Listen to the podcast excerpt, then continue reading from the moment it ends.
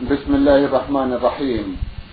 الحمد لله رب العالمين والصلاة والسلام على سيد المرسلين نبينا وسيدنا محمد وعلى آله وصحبه وسلم.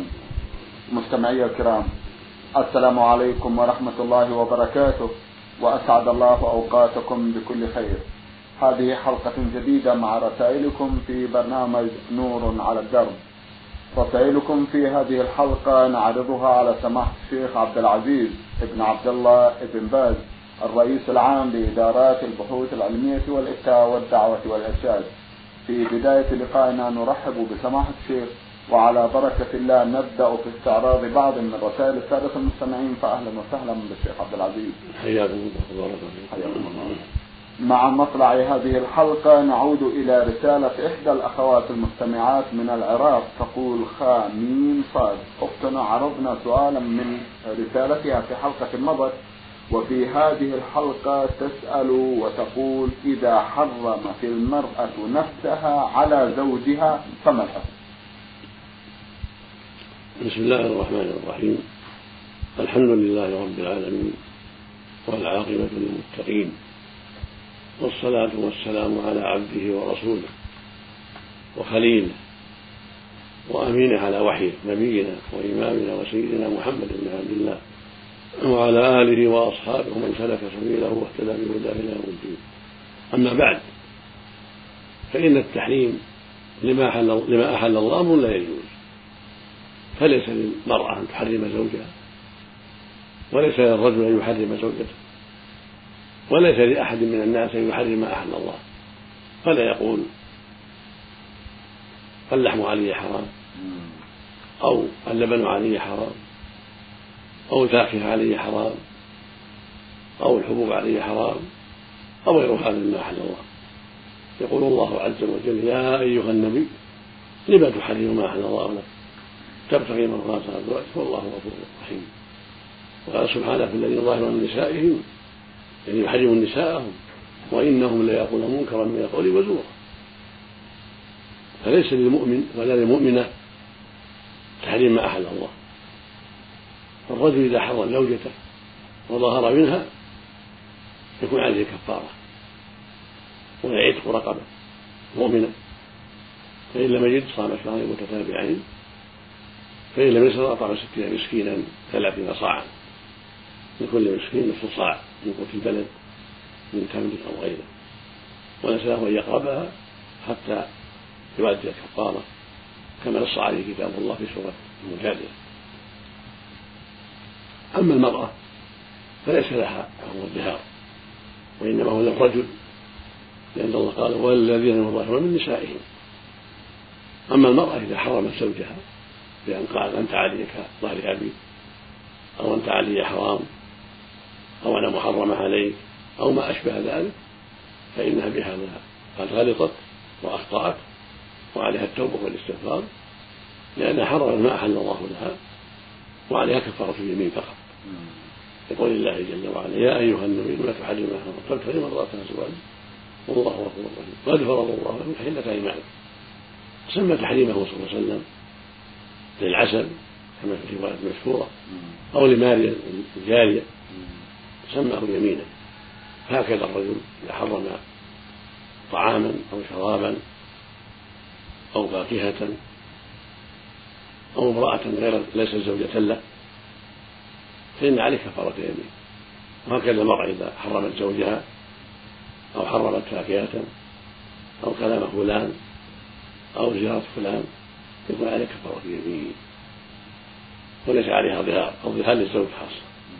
أما هي فعليها كفارة يمين وهي إطعام عشرة مساكين أو كسوتهم أو تحرير رقبة. فإن عجزت يعني صارت فقيرة فإنها تصوم ثلاثة أيام.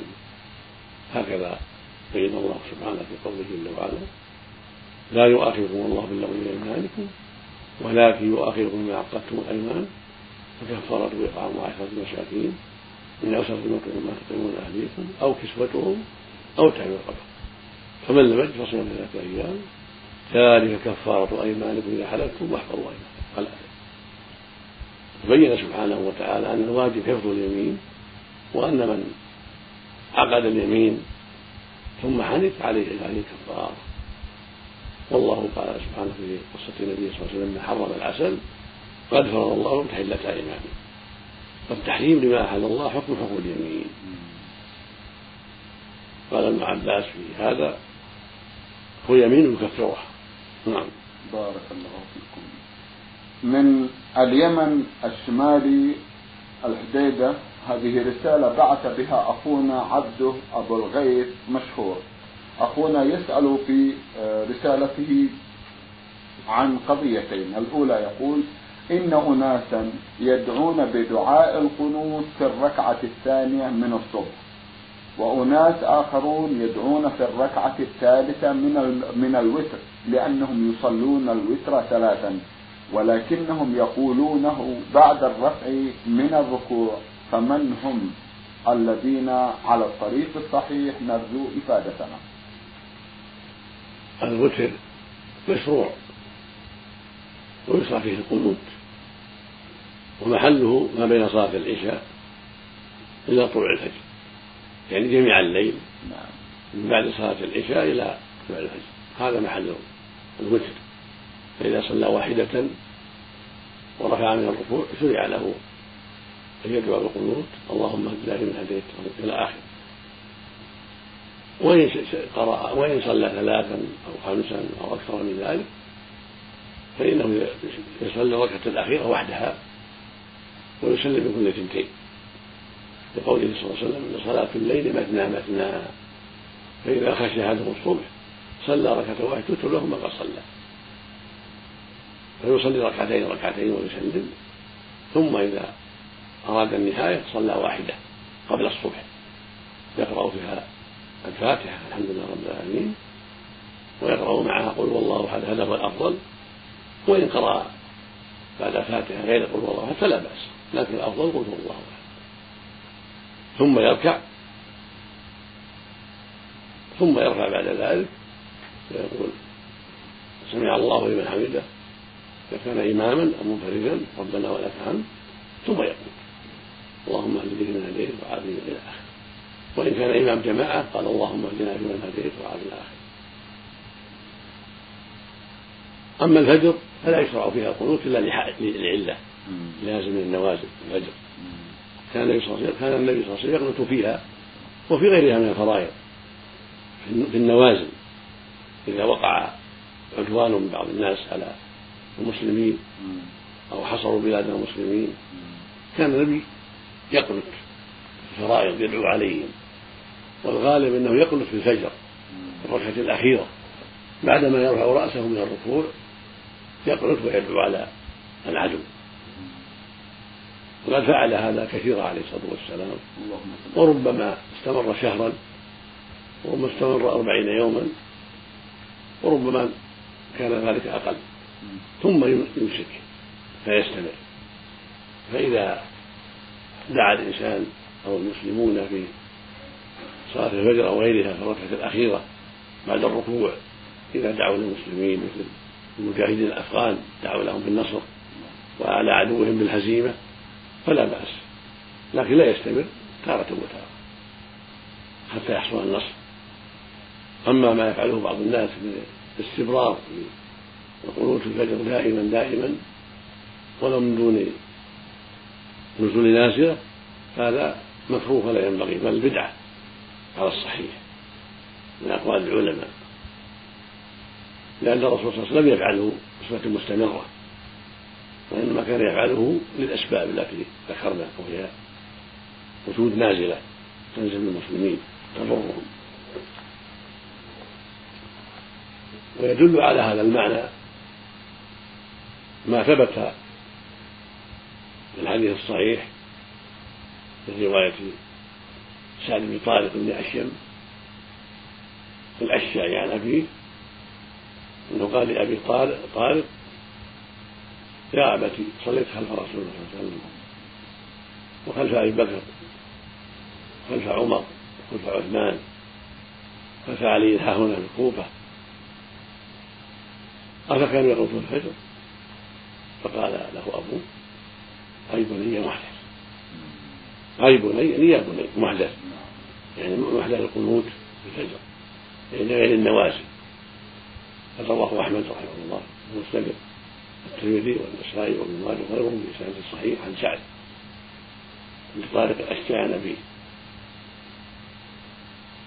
فهذا الحديث الصحيح حجة ظاهرة على عدم شرعية القنوت في الفجر بصفة مستمرة وإنما يشرع في الفجر وغيرها إذا وجد نازلة بالمسلمين مثل نازلة الأفغان الآن. فلا بأس أن يدعى بل يشرع أن يدعى بين وقت وآخر. هذا هو المشروع وذهب بعض أهل العلم إلى أنه يستحب في صلاة الفجر مطلقا. وهو قول له شبهة في قولات النبي صلى الله عليه وسلم في النوازل. فظنوا أنه أنه يستحب دائما. وتعلقوا بأحاديث ضعيفة جاءت فيها أنه لم يزل في الفجر حتى فارق الدنيا. ولكنها حديث ضعيفة لا تصح عن النبي صلى الله عليه وسلم. فظنها من ظنها صحيحة فعمل بها.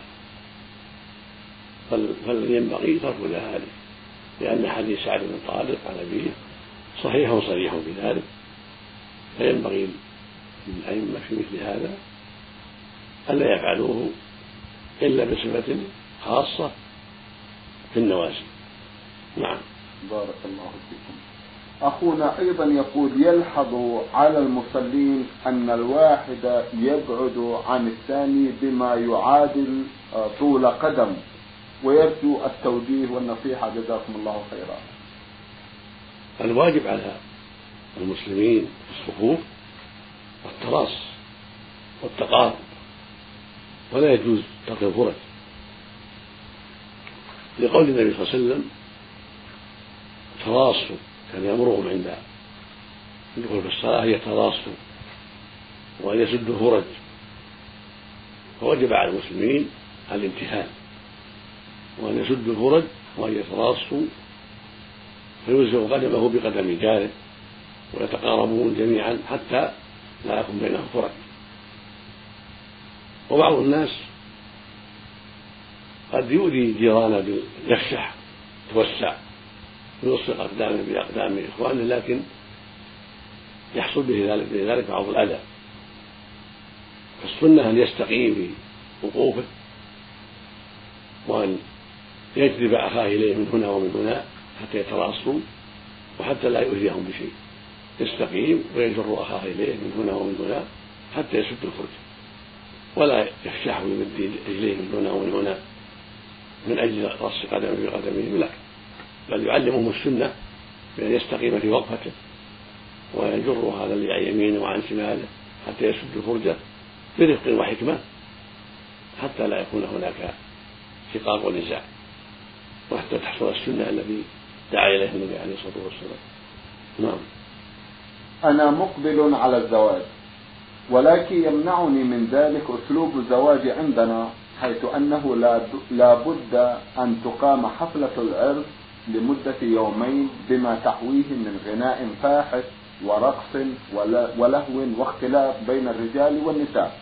ولا شك أن هذا مناف للدين وكل من أراد الزواج من الشباب لا بد من فعل هذا وإلا سوف لن يجد من يرضى به. فماذا يجب علي أن أفعل في مثل هذا الحال؟ وما هو الحد المشروع من اللهو والغناء؟ وهل الضرب وهل الضرب على الطبول مشروع؟ وهل يتحتم علي السفر إلى بلاد أخرى بحثا عن زوجة صالحة وطريقة إسلامية في الزواج؟ صاحب هذه الرسالة أو صاحب هذا السؤال هو أخونا منذر ألف ألف من ليبيا. لا ريب أن كثيرا من الناس لا يتقيد بالمشروع في الزواج ولا في غيره. والواجب على المسلمين أن يتقيدوا بشرع الله في الزواج وفي غيره أينما كان. في المملكة العربية السعودية أو في ليبيا أو في المغرب الأقصى أو في الجزائر أو في تونس أو في أي مكان. الواجب على أهل الإسلام التقيد بالأمر الشرعي وأن يتواصوا بذلك ويتعاونوا عليه. كما قال الله سبحانه وتعاونوا على البر والتقوى.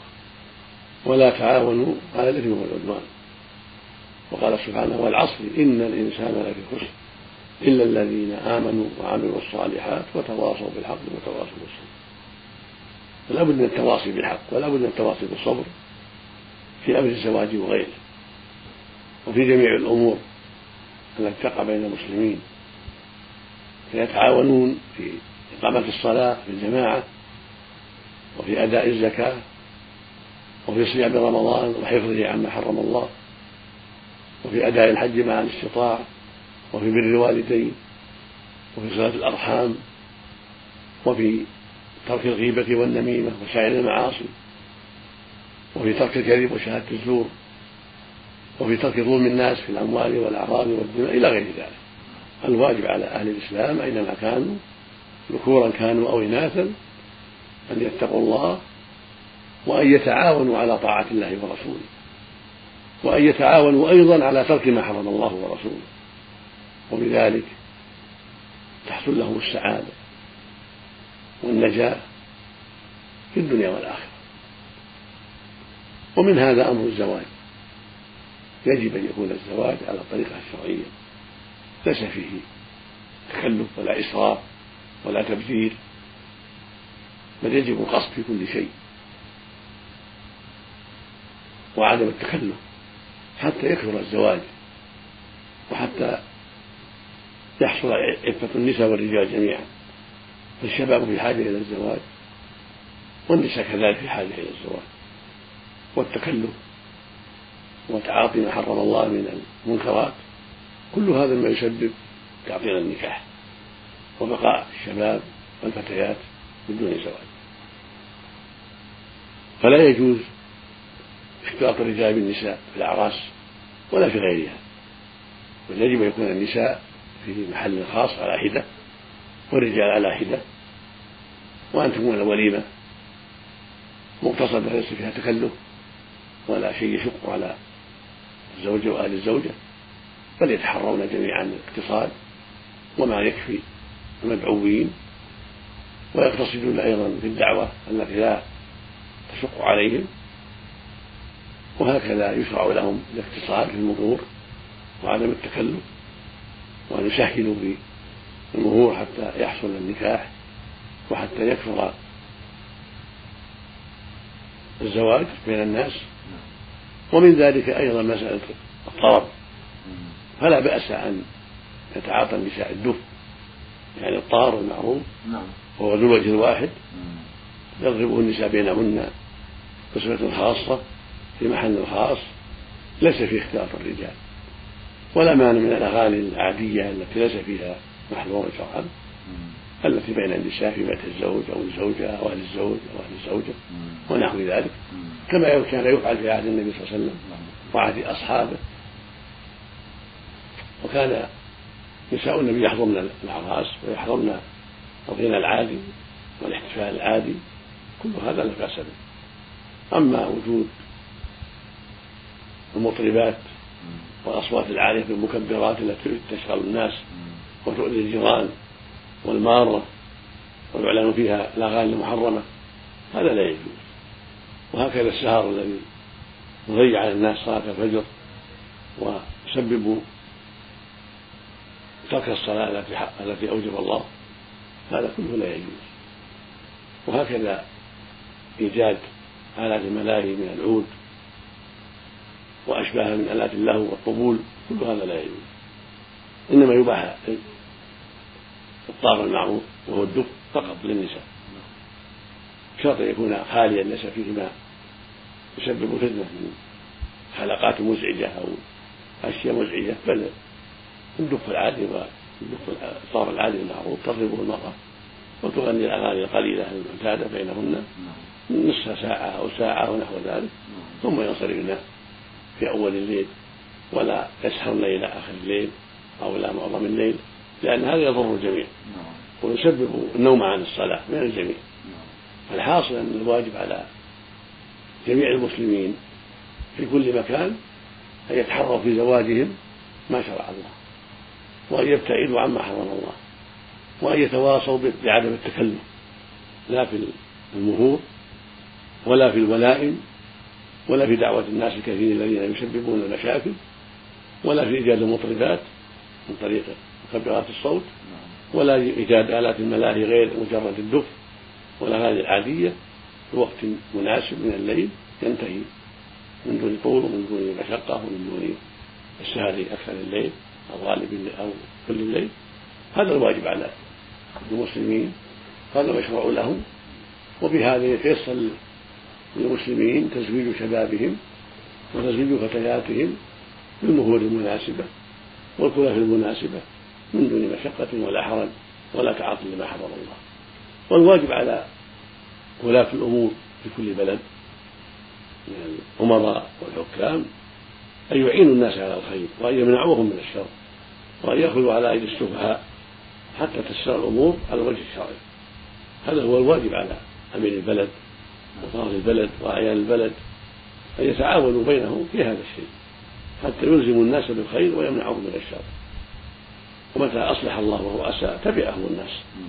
متى صلح الأمير والأعيان وتدخلت المحكمة والقضاة حصل الخير الكثير.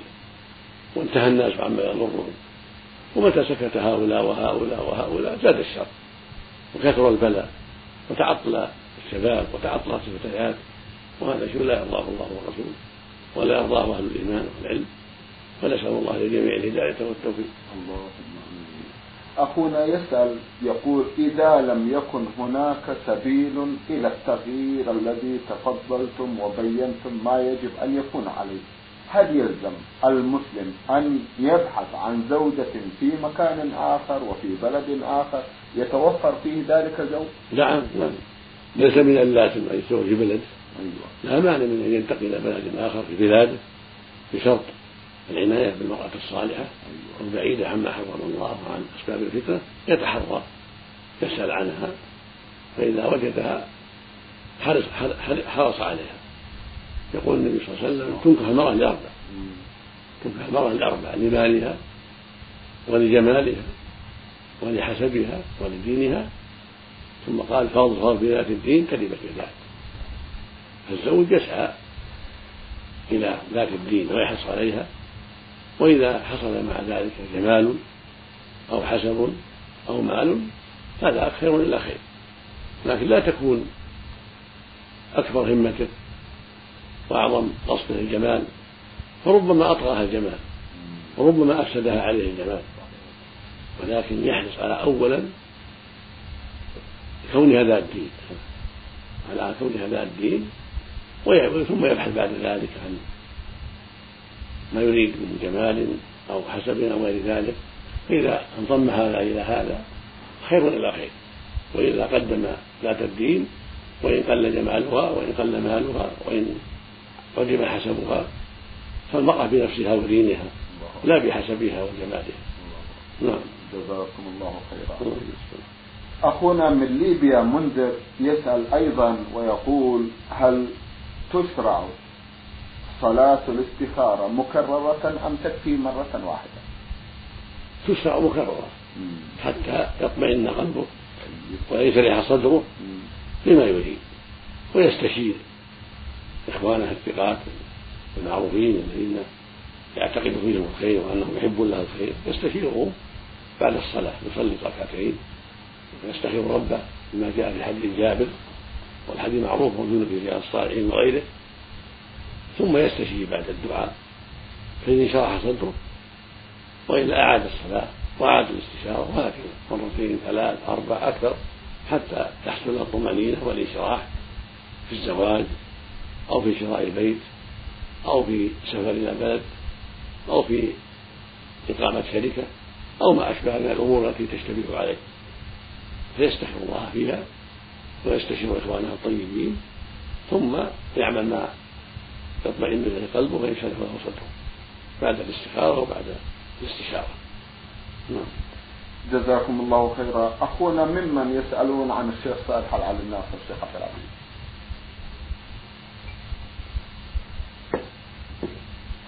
نعم. ممن يسألون عن الشيخ صالح العلي الناصر. توفي رحمه الله وهو من أهل العلم وكان له مشاركة في هذا البرنامج رحمه الله وأكرم مثواه وأصلح ذريته. اللهم جزاكم الله خيرا.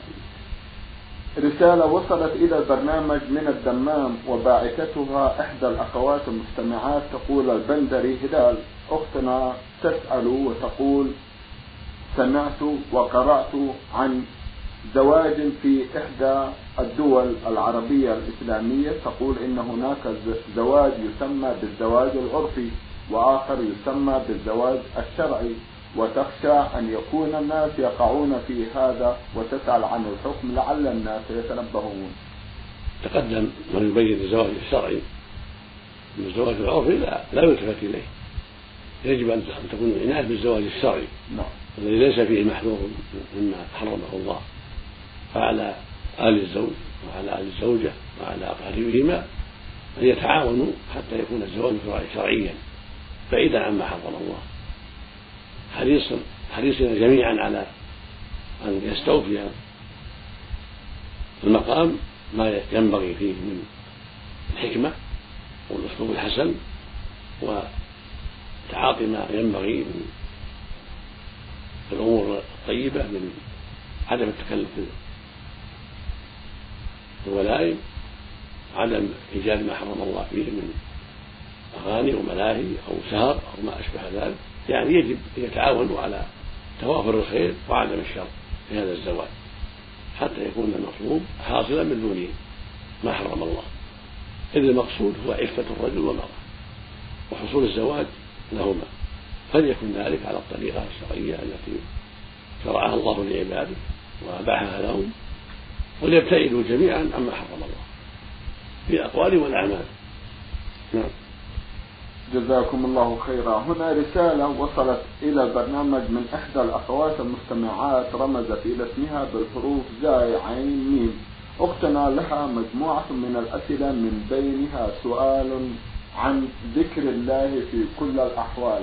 هل يجوز ذلك أم يعد جفاء كما سمعت من بعض الناس.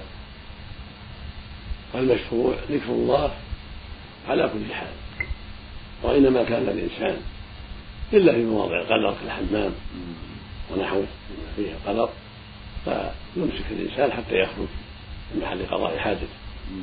يقول الله جل وعلا يا أيها الذين آمنوا اذكروا الله ذكرا كثيرا وسبحوه بكرة وأصيلا.